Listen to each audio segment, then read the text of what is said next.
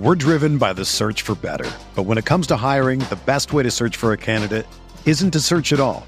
Don't search, match with Indeed. Indeed is your matching and hiring platform with over three hundred fifty million global monthly visitors, according to Indeed data, and a matching engine that helps you find quality candidates fast. Ditch the busy work. Use Indeed for scheduling, screening, and messaging so you can connect with candidates faster. Leveraging over one hundred forty million qualifications and preferences every day, Indeed's matching engine is constantly learning from your preferences. So the more you use Indeed, the better it gets. Join more than three point five million businesses worldwide that use Indeed to hire great talent fast. And listeners of this show will get a seventy-five dollars sponsored job credit to get your jobs more visibility at Indeed.com slash Blue Wire. Just go to Indeed.com slash Blue Wire right now and support our show by saying that you heard about Indeed on this podcast. That's Indeed.com slash Blue Wire. Terms and conditions apply. Need to hire? You need Indeed. This thing on? See, now I'm getting mad. Because it's getting ready to be on. I want my whiskey to bite me a little bit. This is the kind of psychopath that I hang out with. I got beat up outside of a Denny's. The Rockpile Report with Buffalo Bills season ticket holder Drew Geer. He likes to get in the X's nose. Something I can't do with this podcast because I drink too much. Chris Krueger. My rollerblading, blonde mohawk producer. The pettiest, hardest drinking Bills podcast. I'm an adult. I know what I'm about.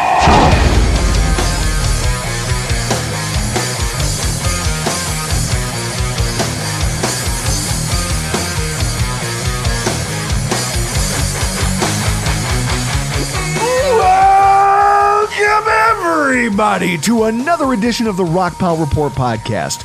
I am your host, Bill season ticket holder Drew Geer. That's my producer Chris Krueger, and we are here talking about Bill's training camp.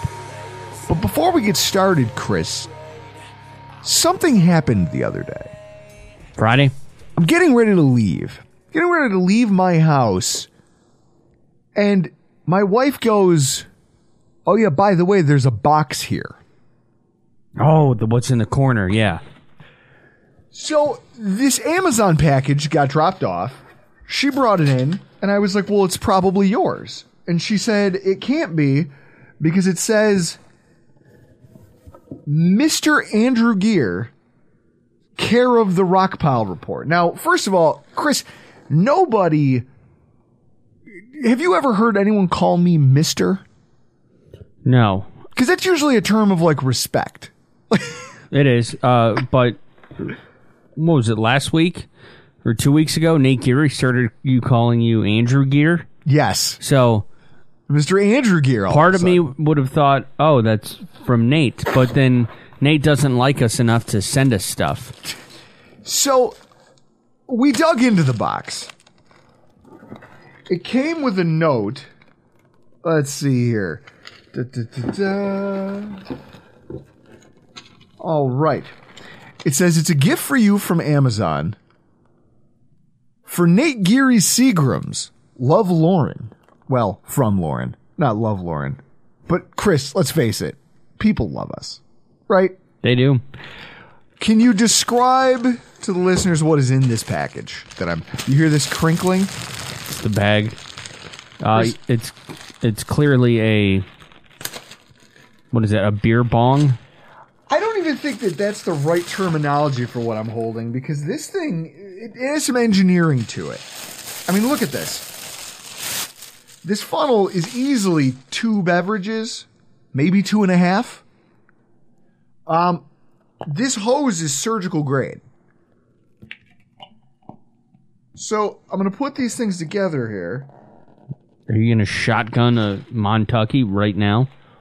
We'll see how this podcast goes and how upset I get before the end of it. Maybe. Perhaps.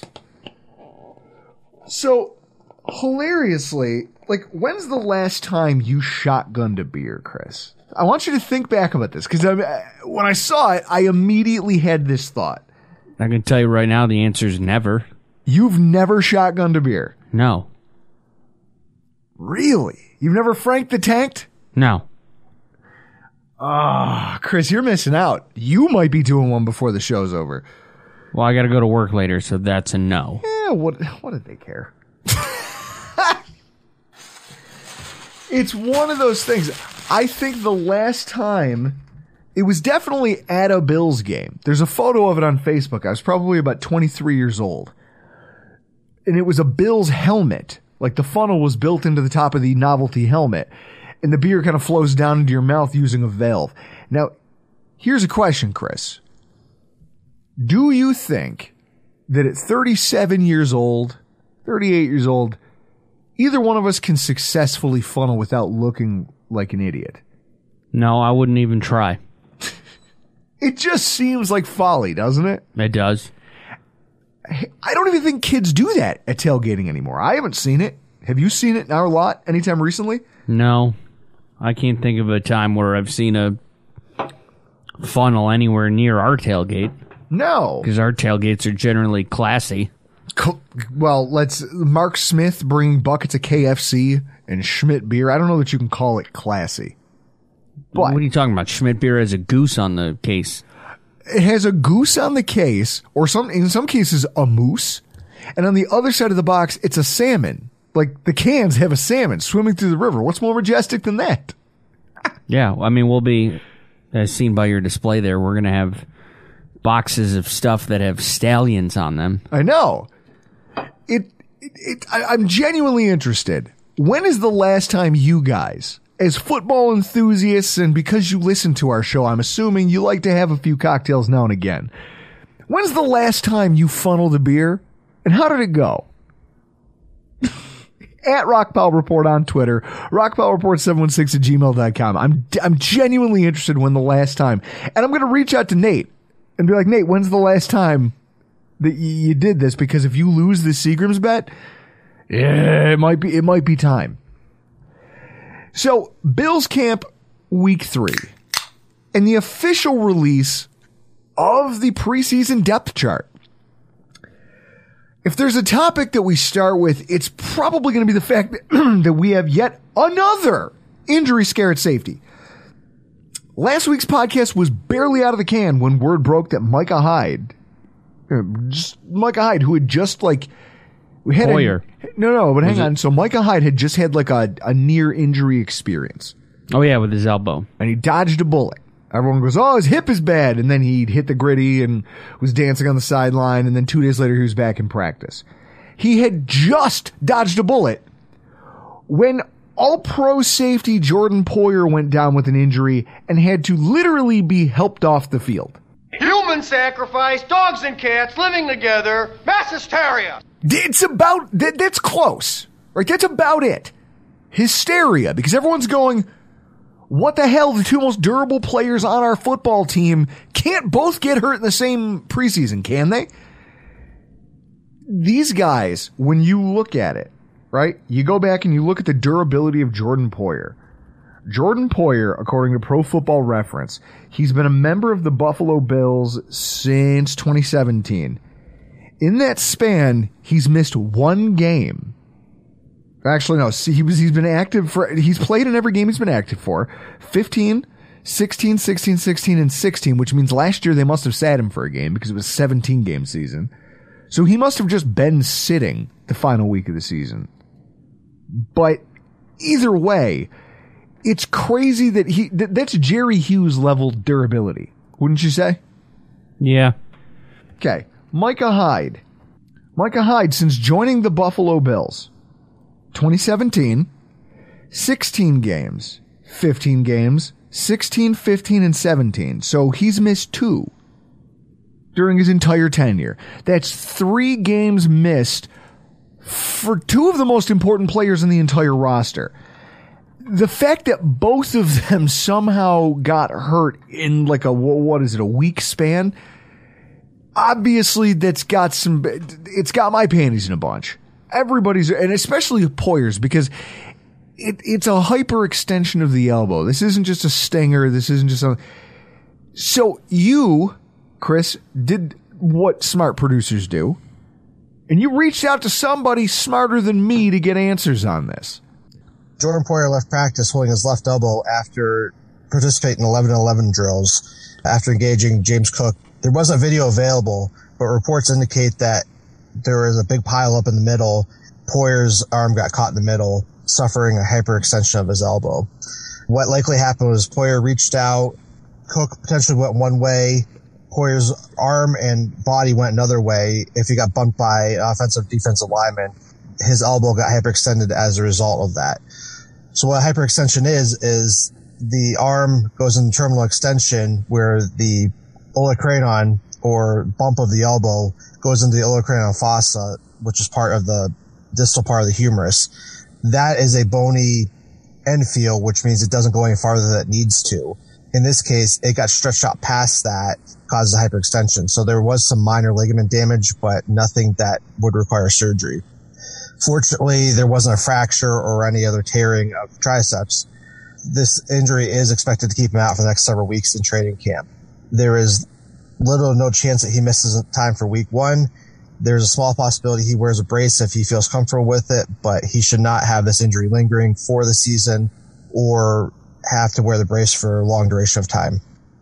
There's Kyle Trimble saying a bunch of science words that uh, are too big for me. Definitely too big for you.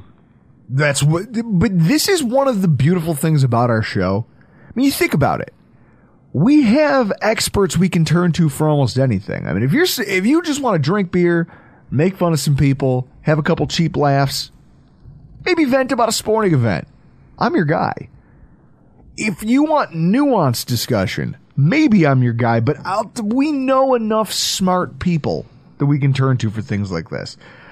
It's, it, they're phenomenal resources to have. So, first of all, it's I'm relieved to hear that he's not going to be out into the season, right? That That's probably the most important part of all this. Yeah. With that said, I think it further underscores that the preseason football is no one's favorite time of year, mostly due to this dynamic right here. We're in a nonsense practice that means absolutely nothing to our twenty twenty-two wins and losses. We potentially lose a starting, not just a starting player, but a player who's part of the backbone of our defense. For a team like Buffalo, you keep, part of the reason that we've been listed as Super Bowl favorites is because we apparently have this world-class depth. What exactly is the value? We already know who Micah Hyde and Jordan Poyer are. They've already gotten their conditioning reps in. They can go ride a bike. They can go cut and they can go run around and do things. They've already gotten their ears wet a little bit. What is the value of continuing to trot them out there for either of them for the remainder of the preseason? Do, does that, would, would, can, would you agree with me that maybe the case can be made? These two guys need to be put on ice. Go cool their heels a little bit. I wouldn't um, use any of our starters in any preseason game. No, I, th- there's how often of- is Alabama playing? You know, the S E C kickoff against uh, a top twenty team, but they got no preseason games. College players can go right into the season and play against top level competition. Why can't the uh, pros not compete in the preseason and then just come out week one balling? That that's a really good question. I, I don't understand it. Like the, the the dynamic you just underscored right there. Like for me, that I'm saying just based on this, that the Buffalo Bills need to spend their I would say their entire preseason taking a long hard look at Jaquan Johnson and Damar Hamlin. And not just because I'm scared of injury, but also because I think that it's good for both of those players. It's good. Look, it's good for everybody. Everybody wins in this scenario. If you bench them for the entirety of the preseason, first of all, you allowed Jordan Poyer to get back healthy and you're not rushing him back out there, which they probably won't do anyway. Micah Hyde has nothing to prove. The brand of football he plays, if he focuses on his conditioning and just does the one-on-one stuff, eleven on eleven drills. I don't need to see him out there. I don't. I know what he is. I know what, unless they're trying to work on the communication between him and the cornerbacks in front of him. That's the only thing I can think. Right, Chris? Because when you're playing the type of zone defense the Bills do, especially when you've got two, when you don't have Trey White on the field, or at least you probably expect that you won't. The only reason I think you would have either one of those guys out there is with the knowledge that one of the, like, these guys are going to have to work in tandem with these cornerbacks who are neither one of them proven to be starter material. And so in that way, they have to learn each other's body language, each other's tells. They have to learn how to pass a receiver off to the next guy. They have to learn, hey, when this guy gets in this scenario, he cuts this way. If the guy goes the other way, I have to know that he can't recover. They need to build that familiarity. That is the only reason that I think that you would be playing either one of our safeties, is for just building that early season continuity. But I still have to think that that can be done in other ways. They don't need to be in full contact eleven and eleven drills. I don't think that they need to be playing in these preseason games. I don't think that there's much to be gained from it, at least not for these guys. And then when you look at Jaquan Johnson and Damar Hamlin, they probably stand to benefit the most. I think these injuries kind of open your eyes to the fact that we've been very lucky. If something bad happens week one against the Rams and we lose one of these guys for an extended period of time, one of these young kids is going to get going to get stuck into the fire. Would you rather go into that type of scenario knowing that everyone has a lot of game experience, going up against live opponents who are really trying to score on you more so? I mean, I don't think Josh Allen would take it easy on these guys, but there are teams that are game planning even just a little bit to try to score points against you. I think that, first of all, for Jaquan Johnson, he was a twenty nineteen draft pick. As far as I know, those guys all get three or four year deals. So twenty nineteen, twenty twenty, twenty twenty-one, twenty twenty-two, Jaquan Johnson, this is probably his like shot, right? Yeah. The end of a contract year, career backup. Go out there and make a case for yourself that, hey, the team kind of should probably start kicking the tires on what it has in him, other than a special teamer. Yeah, he needs the reps. He could use him. Damar Hamlin didn't look lost when he was put on the field, right? I, I, I look, I take a look at this uh, Damar Hamlin, okay? Ba-ba-ba, advanced defense. He was targeted three times in games last season, no completions allowed. Statistically, he holds up in coverage very well. Uh, his coverage metrics on the whole are very good, even though he didn't get a ton of he didn't get a ton of run at them. I mean, last last year he was playing in like garbage time. I remember the the Houston game uh, when we were at Miami, usually in blowouts, right? So maybe that protects his statistics a little bit. But you need to know whether or not that's window dressing or if he truly is that talented, because if he is, you're playing this game at strong safety with Jordan Poyer, where right now there's no long-term contract worked out. If the agreement ends up being, hey, Jordan, we love you, but we just can't afford to pay you.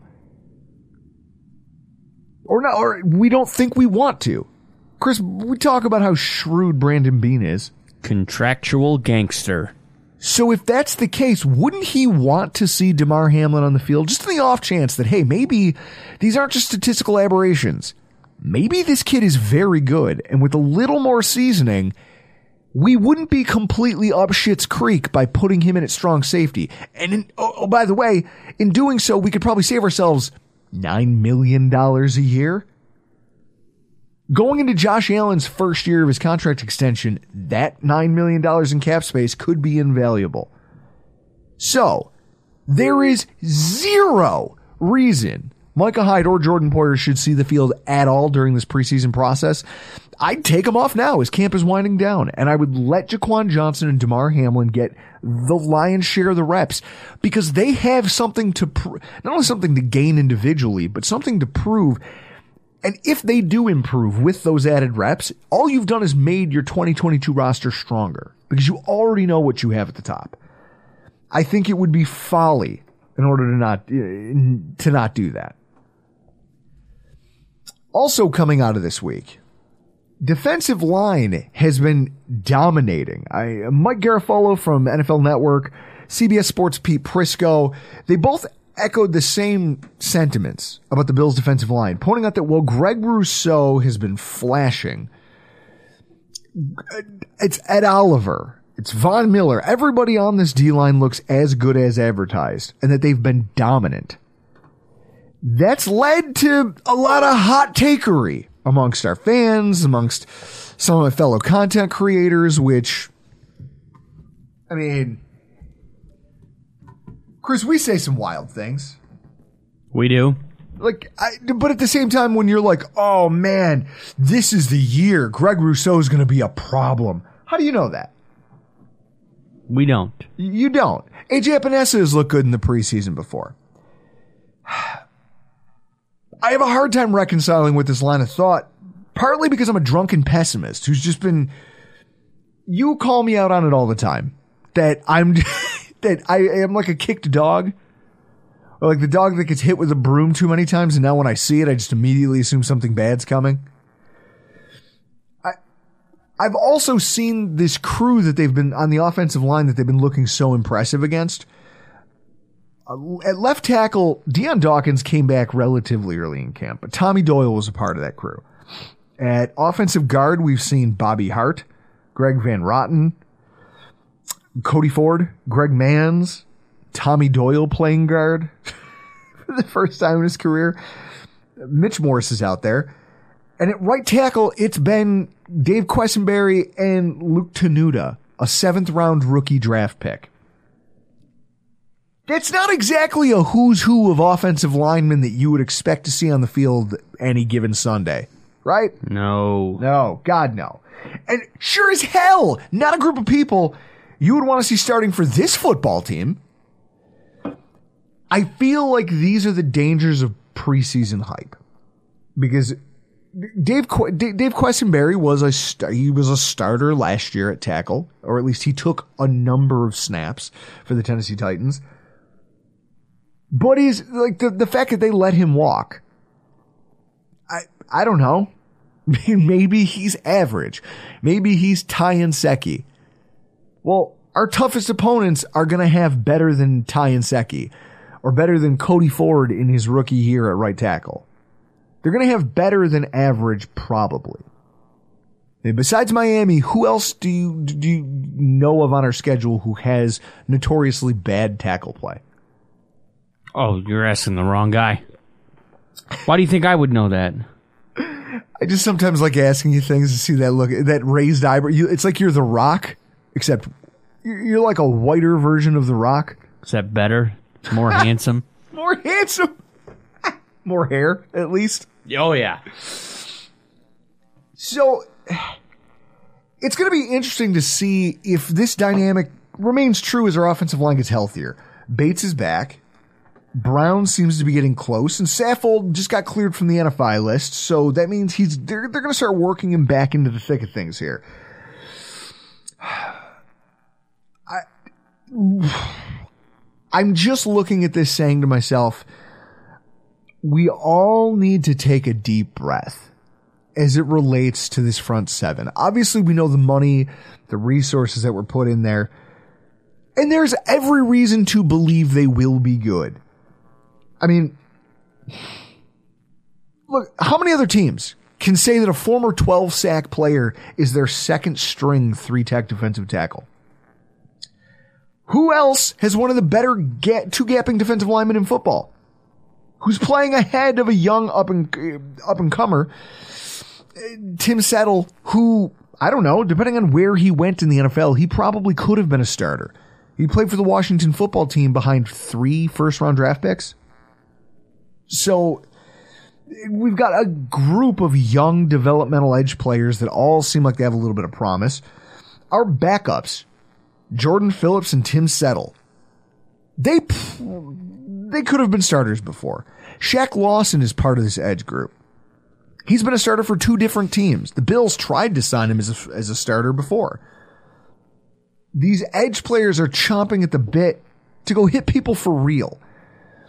And they're going to be a tough test out of the chute for that poor Colts backup offensive line. And the Colts are one of those teams that last year, I think they were fielding what they thought was one of the strongest offensive lines in football. And now you go back and you look at it and you say, okay, they obviously had their protection issues. They had problems. Now you go back this year, uh, Braden Smith. Who the hell is that? Uh, that's their right tackle. Never heard of him. Danny Pinter. Pinter, that's the thing people smoked on the Indian reservation. Pinter. Uh, Ryan Kelly at center. Quentin Nelson. And Matt Pryor. Matt Pryor at left tackle. Don't know who that is. No, and he's a twenty-seven-year-old. So he's, it's not like he's a like a newbie or a recently drafted rookie. If he was good, we would have heard his name before. So imagine who their backups are. It this is a perfect opportunity for the Bills to get off to a hot start and show that all this hype isn't just window dressing, and that they actually are capable of going up against other teams and really just smothering them. I don't expect the Colts are going to play uh, uh, uh, Taylor, the running back. Yeah. I don't think that if they play him, they're not going to play him much, considering he might be one of the few things they actually have going for them this year. Yeah, a series, tops. I think that there exists a universe, if all of this hype that they've been getting by the national media and by our local media is correct, or at least trending towards being accurate. I don't even want to call, I want to say if it's close to the truth, then there's no way we don't go out there and just manhandle these guys in every facet of the off, uh, their, their offensive execution. They, they traded for a quarterback. Nick Foles is going to be their backup. They have a rookie starting wide receiver. Their remaining guys, Michael Pittman's pretty good. Paris Campbell's okay. Everyone else is a collection of I've never heard of yous before. Hello, I've never heard of you. It's just hilarious to me. This is a game where if this defensive line is as good, like, because I'm not going to listen to any more of these camp reports about it. If they are as good as advertised when this weekend rolls around, they should manhandle the Colts, because our depth could potentially be starting somewhere for a bad team in the N F L. True statement.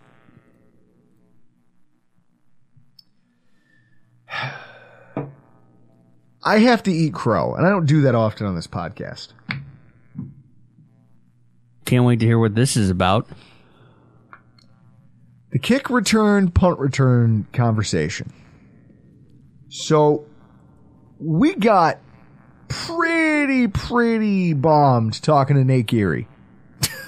The damn blue note. I was singing the blue note. And it really kind of derailed right around the part of the podcast where we were talking about the kick returner competition and how that was going to impact the depth chart. We're driven by the search for better. But when it comes to hiring, the best way to search for a candidate isn't to search at all. Don't search, match with Indeed. Indeed is your matching and hiring platform with over three hundred fifty million global monthly visitors, according to Indeed data, and a matching engine that helps you find quality candidates fast. Ditch the busy work. Use Indeed for scheduling, screening, and messaging so you can connect with candidates faster. Leveraging over one hundred forty million qualifications and preferences every day, Indeed's matching engine is constantly learning from your preferences, so the more you use Indeed, the better it gets. Join more than three point five million businesses worldwide that use Indeed to hire great talent fast. And listeners of this show will get a seventy-five dollars sponsored job credit to get your jobs more visibility at Indeed.com slash Blue Wire. Just go to Indeed.com slash Blue Wire right now and support our show by saying that you heard about Indeed on this podcast. That's Indeed.com slash Blue Wire. Terms and conditions apply. Need to hire? You need Indeed.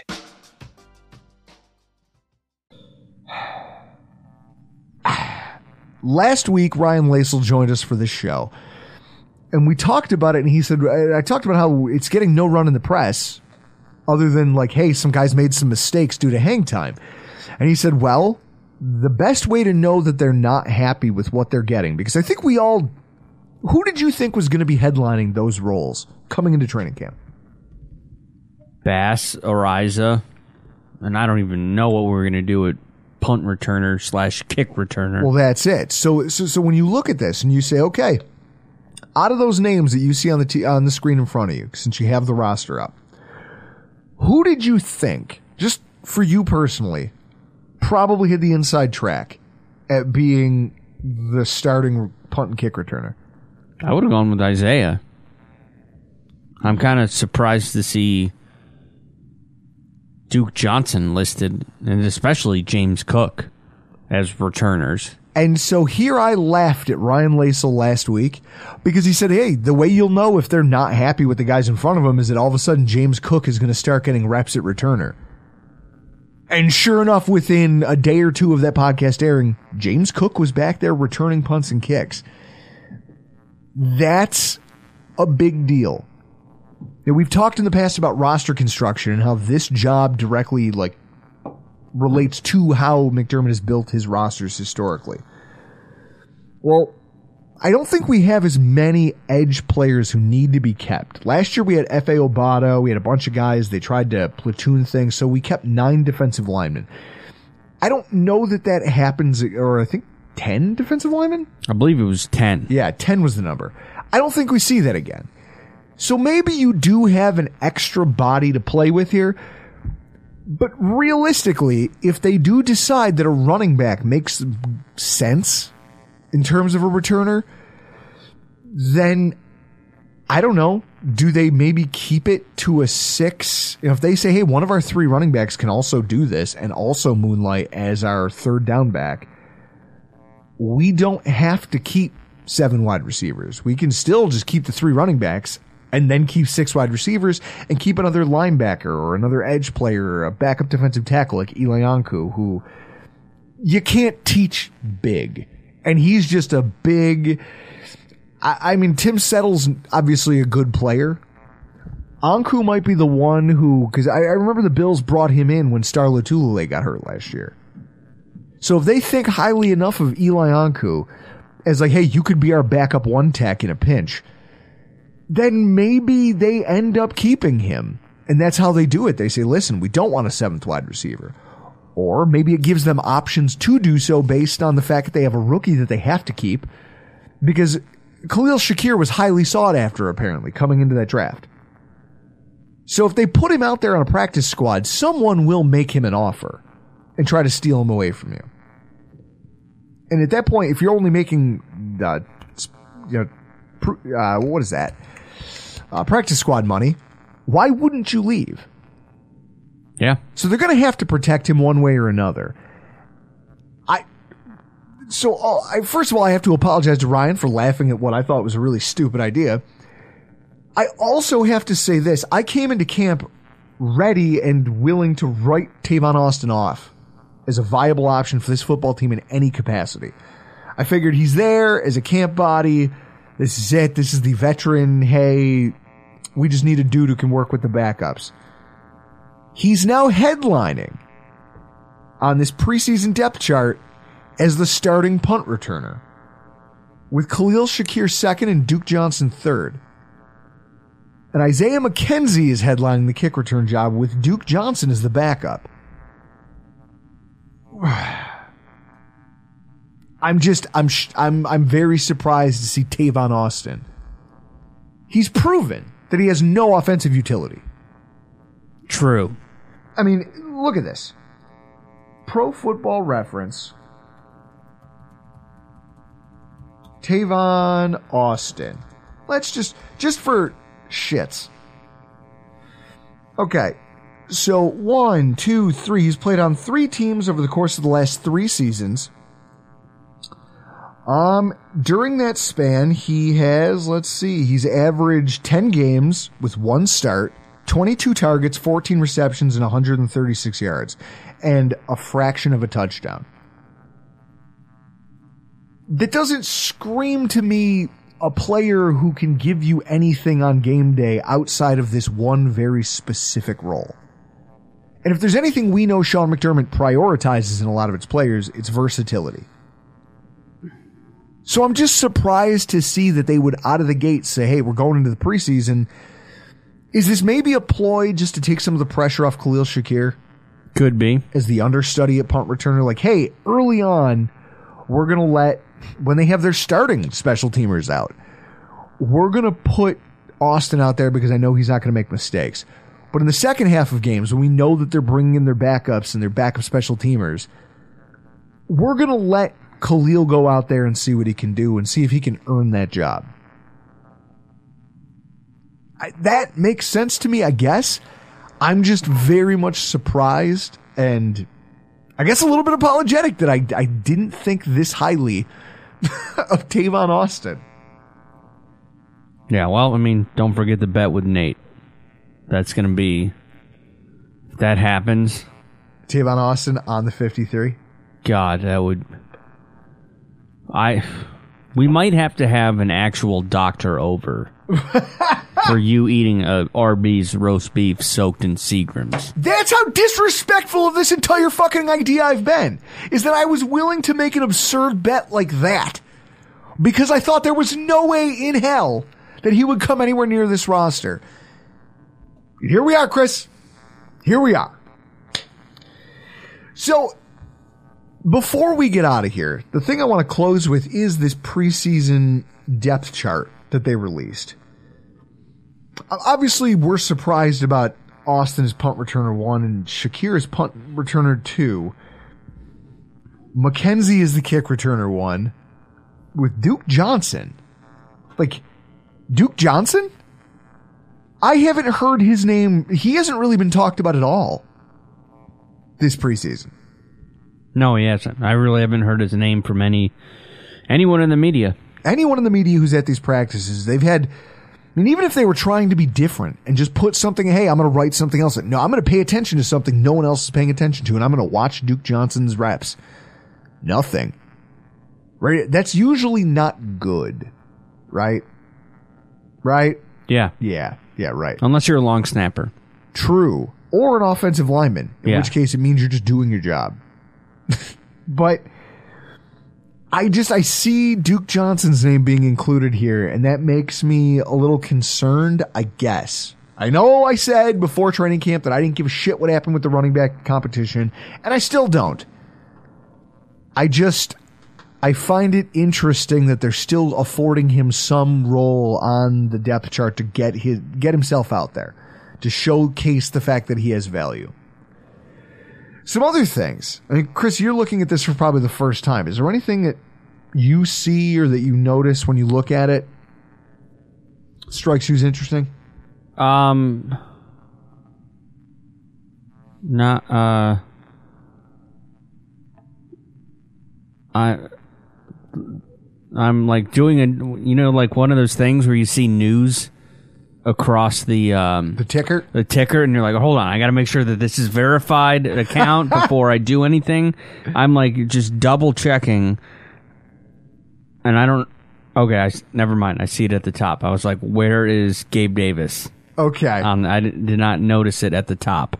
A little worried that they took Nate Geary's advice and put Isaiah Hodgins over him. Yes, I love how mad he got that we dug that up. Yeah, what did you think we wouldn't? We're the Pettiest Bills podcast, damn it. Who do you think we are? So, I don't know. Wouldn't you have Shakir ahead of Crowder? Hadn't Crowder been injured throughout? Crowder has been injured. And this is where this gets interesting, right? I'm happy you hit on this. For fans who were watching training camp going, oh my God, Khalil Shakir is going to be this great player for us. It's interesting to note that he's the second string punt returner, the third string kick returner. So obviously they like what they're seeing from his, his, the fact that he's even being talked about in those roles. And yet, when push comes to shove, Sean McDermott once again defers to the veterans and says, look, and some of the, I just go, maybe I'm just jaded because of the whole Ramon Humber, Matt Milano fiasco, where we all knew that he was the better player. And yet it took, I think the Raiders game was finally when they let him on the field full-time and let him take the job. What, a fumble recovery for a touchdown, a bunch of pass breakups. The fact that he's down there signals to me that for anybody who's pounding the table saying, Khalil Shakir is going to be a, a, a dominating player or at least a game-changing player for the Bills in twenty twenty-two. Say it with me now, Chris. Goose Fraba. Sean McDermott has proven time and time again that if he doesn't have to, he's not going to stick a rookie in a comp- potentially compromising role or a role that they might not be ready for. He's going to make them earn it. This depth chart shows me exactly that, that a guy who just came off the couch a couple weeks ago, a week ago, he hasn't been part of like team portions of practice. Crowder's just been kind of getting back with quote unquote soreness. General, what is it, general soreness? I think Bruce Nolan made a joke this week about general soreness. No, it's like, God, it's, it's an How I Met Your Mother thing, but it's funny. But also a guy who hasn't really put any time in with the ones, with Josh Allen, with Case Keenum. He still trusts that guy because he's seen him do it on Sundays more than Khalil Shakir. That's what this says to me. Did, is that a fair assessment of what I'm seeing? Fair. Okay. How about this for a fair assessment? Scroll up just a little bit. Touch more. Buffalo, your backup offensive lineman. Oh, woof. Jesus Christ. Greg Manns, Cody Ford. Ike Bacher's still not healthy enough to play. He's on the ro- He's on the roster listed as a second stringer, and he's not healthy enough to play. Yeah, he still got, what, a torn Achilles? He tore his Achilles towards, what, uh... the end of the season. It was late in the season. I know that. It was later. That's when Bates came in and set the world on fire. Might have been the Atlanta game. I know he tore... I, it might have been the Atlanta game when he tore it. Let's see. Oh, no. Week sixteen against the Patriots. Close. So he's going to be out for a while. And yet he's listed as a second stringer. Ahead of guys who are out there on the field. That doesn't scream confidence in your backups, does it? No. No. Uh, Greg Manns, probably not a ter- he, he can. He's like, uh, I look at him like one of those... Uh, Who's the guy? Spencer Long that we signed way back when in twenty nineteen. He can play guard. He can play center. He can't do either one of them very well. Just ask any Miami Dolphins fan. Um, right now, Spencer Brown's listed as the second stringer just because he hasn't taken any reps with the team. Quessenberry, starter. He's spot started. He's done things. He's been a starter in his career. So it's not like he's a slouch, but he's not ideal for a Super Bowl team. Beyond that, Tommy Doyle, sophomore, and everybody else can kick fucking rocks. Jordan Simmons, Bobby Hart. You tell me Bobby Hart's going to see snaps in twenty twenty-two for the Buffalo Bills, I'll flip this fucking table. I will lose it. This is where we are.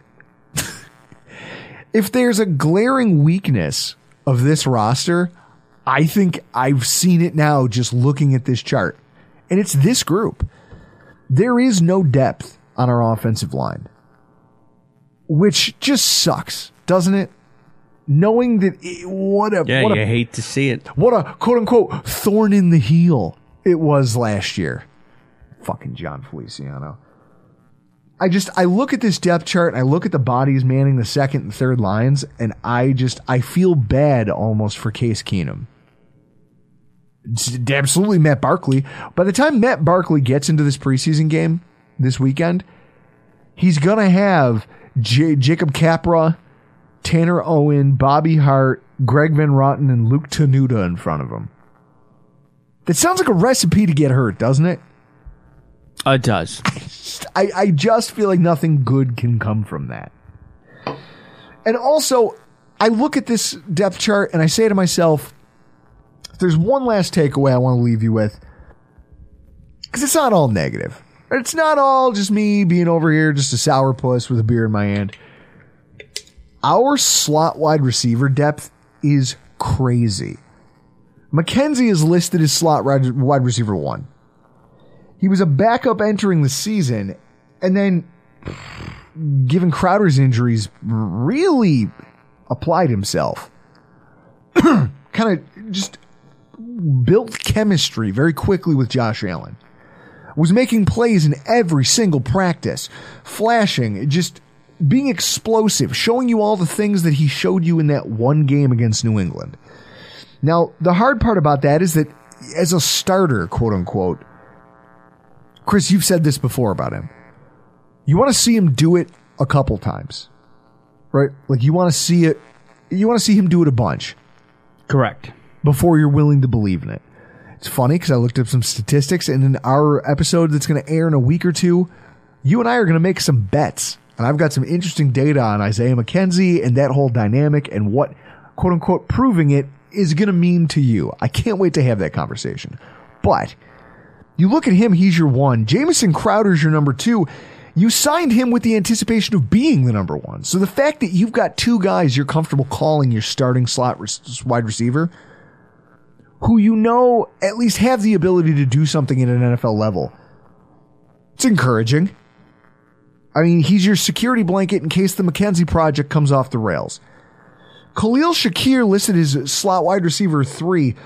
He showed explosive upside early in camp and then cooled off a little bit when the pads came on, kind of like we, we expected. He gives the Bills a really fantastic Swiss Army knife with his catchability and just pure speed that's going to let them get creative during the preseason, even when their starters come off the field and even if they're not doing a ton of game planning. So the offense will still have some dynamic abilities just based on his presence because of who he is physically. And then Tavon Austin, limited offensive upside, solid special teams option, I guess, is what they believe he is. He's your fourth, and at least he's seen N F L action before. Now, for anybody who laughed when I said that their depth, depth was insane, first of all, fuck you. It's my... Second of all, consider that there are at least six or seven teams out there, maybe even closer to ten across the N F L, who would kill to be in our position right now. I went to our lads dot com and looked at the depth chart by position across the entire N F L. What I found, and I urge you to go do it, just so that you can get a better appreciation of how this wide receiver core has been built. The whole A F C South is hurting for proven slot wide receiver talent.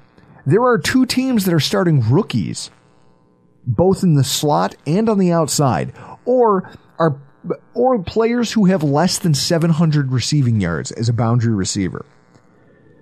Baltimore's number one and number two slot receivers combined for eighteen total receptions in twenty twenty-one.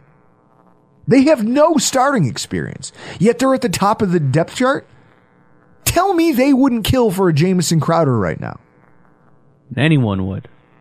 The Browns, who came into the season thinking that they had things boxed up, just today lost Jakeem Grant to an Achilles tear. So now their slot receiver depth is nothing. They don't even have any. It's all gone. The Buffalo Bills have done a really good job. Cole Beasley played an important role for this football team, and he played a huge role in Josh Allen's development, which was give him an option in the slot that he can trust to get open, trust to catch the ball, trust to make plays when he needs them. Now, obviously, Allen's become a much better quarterback since since he got here with Cole Beasley in twenty nineteen, and they grew together for a couple seasons. But now he's eclipsed that, and he's sh- now he's reached a point where he's showing that he's a- he's able to elevate the play of other players around him. I mean, think about that touchdown against the Tennessee Titans during the not the most recent Monday Night Football loss. Was it a Thursday Night Football game, or was that also Monday Night Football? When the Titans, the COVID week, the weird game, we were losing, and Josh Allen just points to the back of the end zone and through traffic and over a guy, just rifles a touchdown to, I think it was Taiwan Jones. Could be. I'm trying to think of who that running back was, but the guy didn't even move. He didn't have to. He just stood there. You, Chris, could have made that touchdown catch. You didn't have to do anything. You just have to let it hit you in the body, wrap it up in your arms. Don't I could. I've caught passes from Mario Granada. Yeah. Similar speed. Do you remember that? It bruised your forearm. Yeah, I had a whole bruise up and down my forearm trying to catch his fastballs. So... There are te- it seems like the team really did go into the season going, listen, we've lost his security blanket, but we have options. And we're going to go whole hog at trying to rebuild this because we've seen how important it is for Josh to have this. And also to have a proven option somewhere in this mix. And just kind of figured, hey, it'll come to the surface at some point. I don't, I mean, I think we're lucky to have what is the deepest wide receiver core in terms of top-end talent and also slot depth. I mean, I, I know I complain about the lack of a, you know, an X receiver. Or no, no, it's the Z receiver. the, the off the line that we're missing. And I, but maybe Gabe Davis is that guy, and this is his time. He's put in the work. Now he understands how to do it well. And these guys can flourish underneath. They've certainly thrown enough bodies at it. So I just, I feel really good ahead of this preseason that even if one of these units sustains, you know, obviously there's some players who you just can't lose because of the, if you lose a Stephon Diggs, your team is worse, right? Yes. It's like saying if you lose Tom Brady, the Patriots aren't as good as they, although they still won fucking eleven games that year. But if you lose Stephon Diggs, if you lose a Gabe Davis, you say, okay, that hurts, and I don't know how you replace that. I don't know that any team could just on the fly replace that. But if you lose a slot option, you have so many behind them that at least you know you have that going for you. You might have to change up your approach a little bit. I think Jamison Crowder gives you a little bit more in the yards after the catch, or at least proven yak production. Shakir's a wild card just with raw speed, but he's your burner. McKenzie is a gadgety player who, if he can ever, if this newfound route running of his is real, this is the most dangerous group in the A F C out of the slot. I'd put them up against any roster the A F C has. I can't wait to finally get to see it in real live action this week. It's Colts, it's Bills, and no, for those of you who have been tweeting at us, we will not be there because preseason football. That's just, what is that? That's like... hard to watch. It's not only hard to watch. But you don't want to spend the time to go to the stadium to watch backups. It's like the girl who holds your hand but won't let you kiss her. Like, this is nice, but what are we doing here? This is nice, but what am I doing here? I can't wait for it. Um, I, I think, aren't we kind of tired of like training camp already? Have we fatigued on this? Almost. We haven't even played a preseason game yet. I can't wait. So we're going to get out of here. Make sure you tune into our next podcast as we kind of run down winners and losers around the N F L, A F C East, and the Buffalo Bills. But for tonight, I got to get out of here. Well, how about this? It's happening on Friday. Oh, yeah. Because I'm assuming this is going to be out before that. Well, this will be out tonight. All right. O'Neill Stadium Inn. It's it's the podcast so nice we had to do it twice. Mister John Fina, former Bills left tackle John Fina, host of the Off Tackle podcast, and Joe Miller, host of the Overreaction Show and the producer of the Off Tackle podcast, are going to sit down with me at O'Neill Stadium Inn on Friday after six p.m. We're going to do a live podcast in front of the entire bar. We're going to drink some beer. We're going to eat some wings. We're going to hang out for the night. And uh, we're going to talk about training camp ending. We're going to talk about the start of the preseason. It's always nice when you can get an N F L veteran's point of view on that stuff, isn't it? Yeah. I, last time he showed up and immediately, I know that I, I saw the smile on your face. I'll never forget this. He sat down and one of the first things he said into the microphone was, I've got a lot of problems with some of the things you've said.